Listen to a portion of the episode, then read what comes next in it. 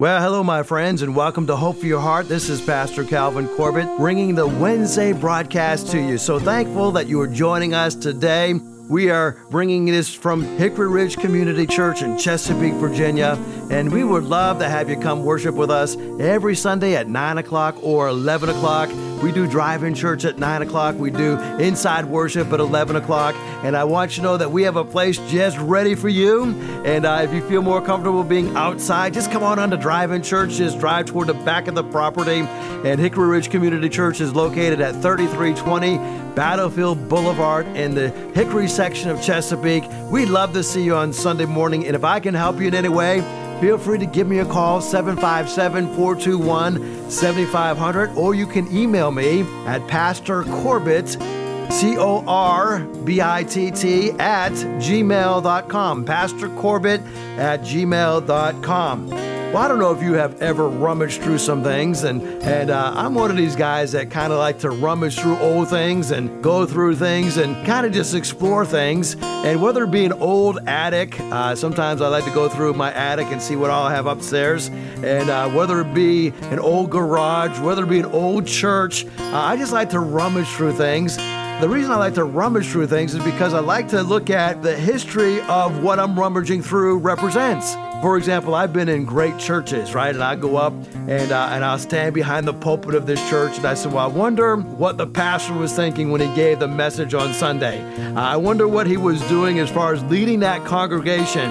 And I wonder what kind of uh, events that have happened in the in the life of that church. And uh, the same with going through the things that people when they pass away. For example, when my dad passed away, I went through all of his stuff, right? I went through all of his old tools and I went through his library. He gave me his library and I went through all of his old books, and I still have a lot of those old books, and I kind of would just flip through them, and uh, and as I'm rummaging through them, I would see little notes that he had written, little thoughts that he had, and my dad also was a preacher. He's more of an itinerant type preacher, and I got his old Bible, and in his old Bible had notes where he had written sermons, and uh, there was a sermon that I had remembered that he had preached, and it was talking about the ministry that you have, and uh, he talks about the fact that God has given every single one of us a ministry.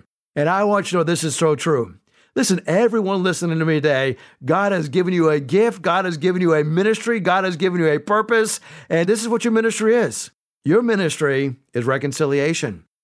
It is bringing people into a relationship with Christ. Uh, that's why God kept you here on this planet. He kept you here so that you can tell somebody else what God has done in your life. The ministry of reconciliation. Well, as we rummage through things, we can learn a whole lot about history. We can learn a whole lot about what was happening at that particular time. And as I was rummaging through the book of Romans, for example, the book of Romans is Paul's longest letter. It is his most doctrinal letter. And I want to just look at part of the book of Romans today. And we, I guess we could call this rummaging through the book of Romans. And I just want to share some things that I think will help you as you look at life and trying to keep the right perspective. You know, perspective is everything. If you get the wrong perspective about your wife, your marriage is going to be in trouble. If you have the right perspective of your marriage, then you can have a great marriage. The same is true about your job. If you have that wrong perspective about your job, if you think that nobody appreciates you at your job, guess what? You're probably right. But if you have that right perspective and says, you know what, my job is to bring value to this company, my job is to bring profit to this company, my job is to bring good things to this company. If you carry that perspective, you discover that you are blessed. As we go through the book of Romans, for example, and just spend this one message kind of rummaging through the book of Romans, I want you to know that Romans is a doctrinal book. The book of Romans was written during Paul's third missionary journey. He is in Corinth, starting churches, going back and visiting churches that he has already started. And as you look at the book of Romans, we discover that it was written for Paul to establish and allow the Roman believers to be deep in their faith. The book of Romans is really the life of faith. The life of faith is marked by obedience and holiness. And so Paul preaches the gospel to them. The book of Romans begins, Romans 1, verse number 16, with Paul saying he's not ashamed of the gospel, the gospel of Christ. And he tells us why he is not ashamed of the gospel. because it's the power of God to salvation. It is available for everyone who believes, to the Jew first and also to the Greek. For in it is the righteousness of God. It is revealed from faith to faith, as it is written, the just shall live by faith. So, Paul, in these first two introductory verses, states that his confidence is in the gospel. Realize that our confidence comes in the gospel. Our confidence does not come from within ourselves. Listen, I've discovered that whenever I put confidence in me, myself, and I, I get greatly disappointed because I can't deliver. I don't have the power of God to bring change into anybody. It is the dunamis power of the gospel that brings about the change. You see, the bulk of this epistle to the Romans is Paul explaining why and how the gospel of Christ is God's power to save those who believe. So, this message today is probably going to be more doctrinal. And I almost hate to even say that because sometimes when you mention the word doctrine, people get the eyes glazed over and it says, Well, this, how is this going to help me? Give me something that get me through the day, right? Give me something that will encourage me. But I want you to know that solid doctrine gives you solid faith.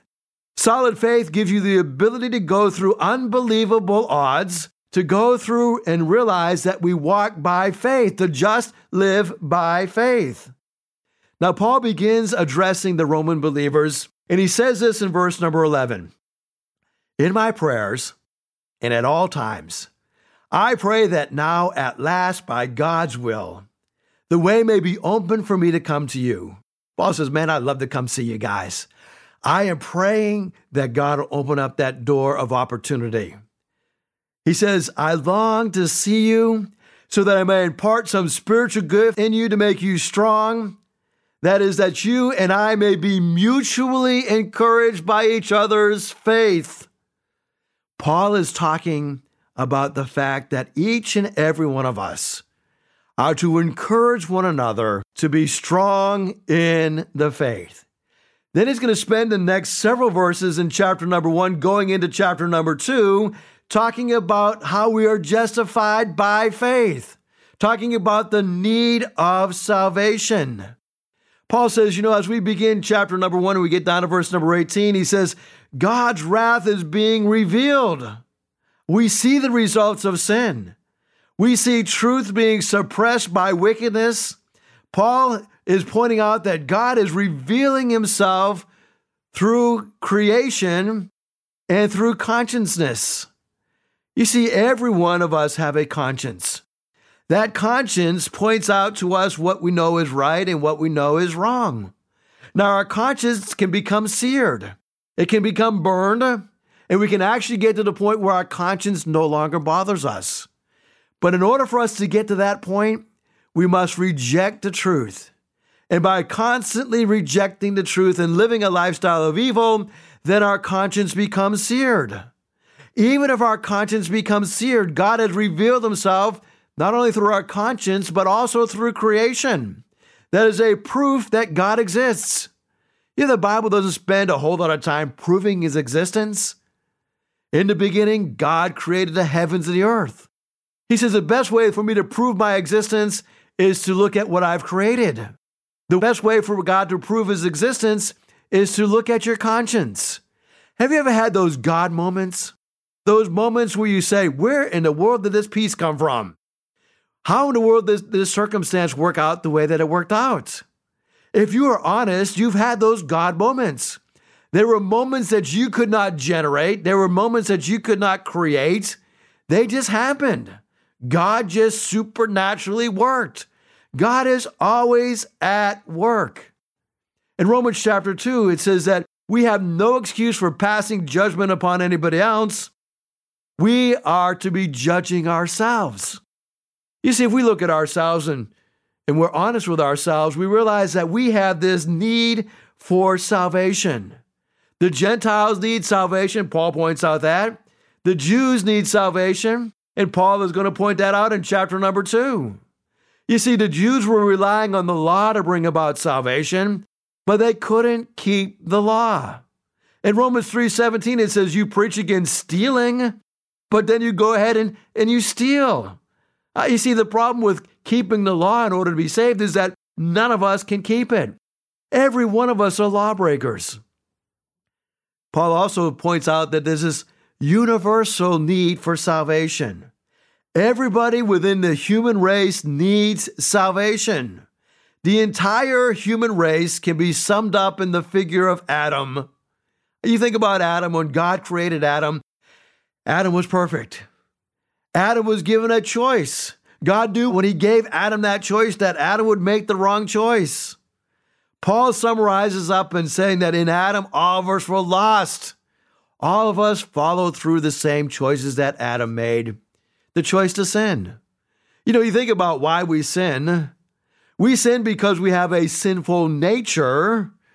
We were born in sin. But we also sin because we choose to sin. We have a nature that is driving us to sin, but then we make choices to sin. And when you think about how deplorable we are, there's not much hope for us. We are driven in sin. We are conceived in sin. But God provides a way to change our lives. We are justified by faith. There is a provision that is made. Adam brought sin into the world. He's called the first human. And then Christ comes along and he brings about salvation. We are justified by faith in Christ alone. God's righteousness is given to us through faith. This is how Paul puts it in Romans chapter 3. He says, Now apart from the law, the righteousness of God has been made known, to which the law and the prophets testify. The righteousness is given through faith in Jesus Christ to all who believe.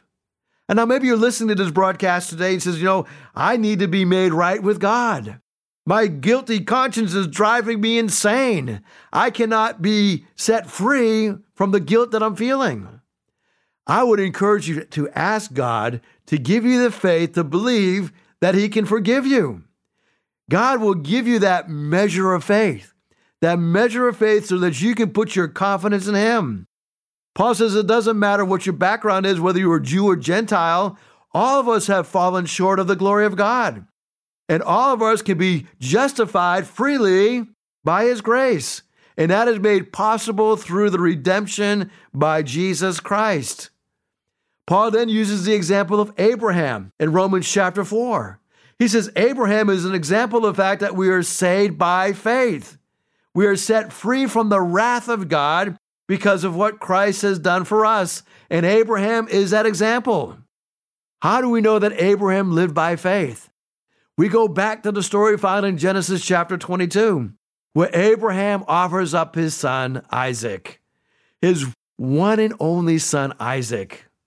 And as he offers up Isaac, ready to offer him on that altar, God provides a way of escape.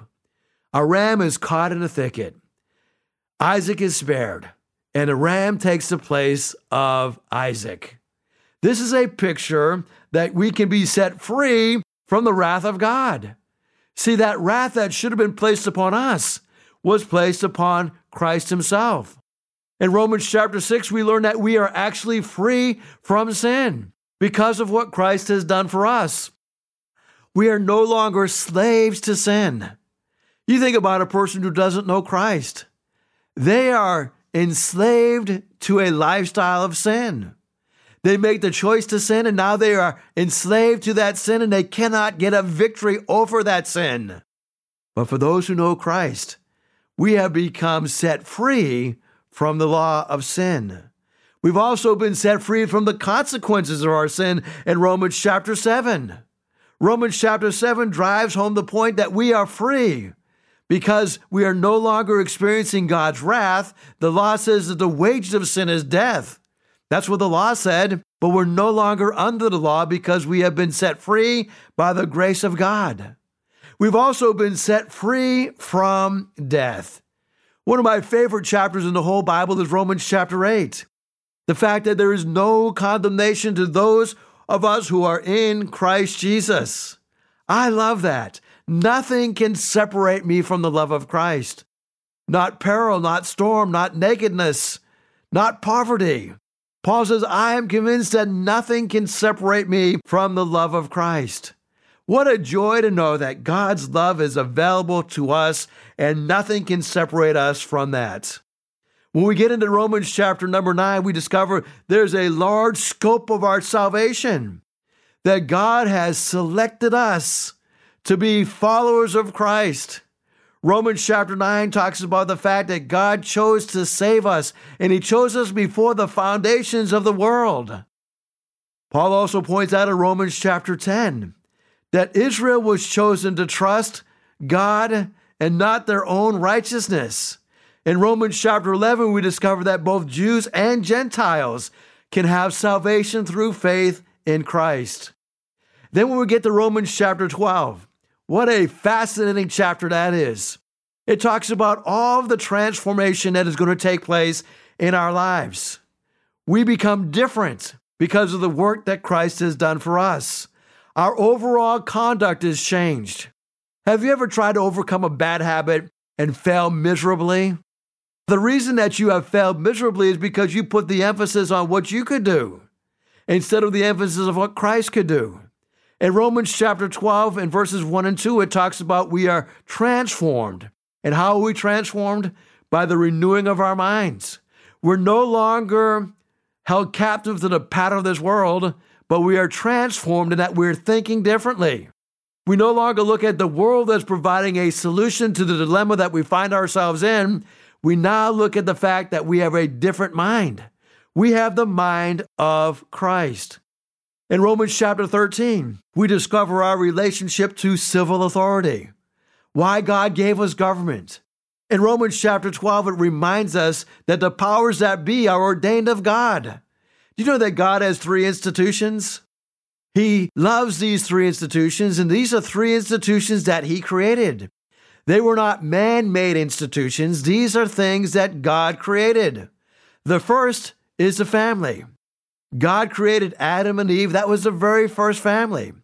God gives instructions on how this family should be comprised. That a man should leave his mother and father and cleave to his wife, and the two become one. You see, God's idea for marriage is that it's one man, one woman for one lifetime. The family was God's first institution that He created. The second institution that God created was human government. You see, we weren't too far into human history, and all of a sudden, sin is in the picture. How in the world are we going to deal with sin? Especially when it comes to matters of murder. And we discover that Adam and Eve not only created the first sinners, they gave birth to the first murderer. Cain is killed by Abel. As we look at this whole story, we discover that God is going to set up government to take that position to deal with those evils of our society. You see, there's two central purposes of government. Number one is to reward those who do good. Number two is to punish those who do evil. So God created the family and God created human government. But then God created the church. When we get into the New Testament in Acts chapter 2, we discover that God creates this thing called the church. The word is ecclesia. The church is comprised of those who know Jesus Christ. They are called out from the world into the church. You, everyone should be involved in the church. Everyone who is born again should be part of a local assembly. Christ loves the church and he gave himself for the church. The Bible says that the gates of hell shall not prevail against the church. That's how powerful the church is. You see, if you're part of a church, you realize that you are protected. You are protected theologically. You are protected from the wiles of the devil. He may come against us, but he's not going to prevail. If you separate yourself from the church, you come out from that umbrella of God's protection that is designed to protect you. God created these three valuable institutions and in Romans chapter 13, Paul talks about our relationships to civil authority and our relationships to our fellow man. When we get into chapter 14 of Romans, we discover that we have a relationship with those who are weaker brothers. Paul instructs us how we should be patient and long suffering with those who are not as strong in the faith. As we look at Romans chapter 15, Paul has these concluding remarks and these instructions that are given to us. And we discover that this fascinating book of Romans gives us everything that we could possibly need in order to know how to live the Christian life. Well, I hope it's been a blessing to you as you have rummaged through the book of Romans with me. When I think about kind of a central theme of the book of Romans, I would say the central theme is that the justified are walking by faith and living by faith. That is how we are to be justified. You see, God has a way of working in our lives in such a way that He takes us and our shortcomings and, and He turns them into strengths. In 1982, there was a guy by the name of Nick who was born with tetra amelia syndrome, which is a very rare genetic disorder. Nick has no arms or no legs, and although he has two very small feet attached to his torso, growing up, Nick struggled emotionally and physically to accept his condition. But today, as a follower of Christ, Nick has what he calls a ridiculously good life. This is what he writes. When I'm asked, how can I claim a ridiculously good life when I have no arms and no legs? People assume that I'm suffering from what I lack. They inspect my body and they wonder how I could possibly give my life to God, who allowed me to be born without limbs. Others have attempted to soothe me by saying that God has all the answers, and then when I'm in heaven, I will find out all of his intentions. Instead, I choose to live by what the Bible says, which is that God is the answer today, yesterday, and always. When people read about my life or witness me living it, they are prone to congratulate me for being victorious over my disabilities. I tell them that my victory came in surrender. It comes every day as I acknowledge that I can't do this on my own, so I say to God, I give it to you. Once I yelled, and the Lord took my pain and turned it into something good. He gave my life meaning when no one and nothing else could provide it. And if God can take someone like me, someone without arms and legs, and use me as his hands and his feet, he can use anybody. It's not about ability. The only thing God needs from you is a willing heart a heart that is willing to be surrendered to Him. Well, how about you today? Are you living surrendered to Christ? Is your life different because you have surrendered yourself completely over to Him? When you completely surrender yourself over to Christ, you discover the wonderful plan that He has for your life. You discover how He will use you beyond your wildest imaginations. You discover that He can take you in your broken state he can put you back together again, and He can use you in ways that you never thought would be possible. When you think about living this spiritual life, in about 30 times in the New Testament, the Word of God uses the word prayer to describe how we can communicate with God. Martin Luther said, Prayer is a strong wall and a fortress of the church. It is a goodly Christian's weapon. Oh, my friend, if you are walking by faith, you are also walking in prayer. Prayer is that ability to see and to grasp where God is moving and what God is doing. Whenever I'm in trouble, I spend more time praying. Whenever I don't know what to do, I spend more time in prayer. You know, every new disciple of Christ should set their heart and their mind to learn how to pray. Great and wonderful blessings await us if we could just tap into God through prayer. You see, many believe that prayer is simply talking to God, but prayer is also being involved in listening to Him, listening to what He has to say to us. He always gives us a response in His Word, He always answers our prayers. You know, prayers will be answered. Sometimes we don't like the answers that we get when we pray, but God always answers prayer. I want you to know today that if, if you will spend some time in prayer, your life will radically change. Spurgeon said this how heart cheering it is to the believer to spend time in prayer and delight with God. As we spend this time in delight with God, we also discover that God delights in us. He loves to inhabit our praises. He loves it when we spend time with Him. As we think about what God has done for us, realize that He delights in you. So our joy should be filled. You know, the Bible is relentless in insisting that our joy is found in the goodness of God. Our joy is based upon the goodness of God. We are told that we should rejoice in all the good that the Lord has given to us in Deuteronomy 26 11. Joy is the heart of how God created us. I want us to be filled with joy as we are walking in faith. So if I can help you today, please feel free to give me a call 757 421 7500. May the joy of the Lord permeate you today as you trust Him and as you walk in faith. God bless you. Thank you so much for listening to the broadcast today. I'm praying for you. Hickory Ridge Community Church is located at 3220 South Battlefield Boulevard, Chesapeake, Virginia. Sunday service times are at 9 a.m. and 11 a.m. We'd love for you to join us. For more information, you go to our website at www.hrcc7.org. No matter what you're going through, remember, in Jesus Christ, there is always hope for your heart.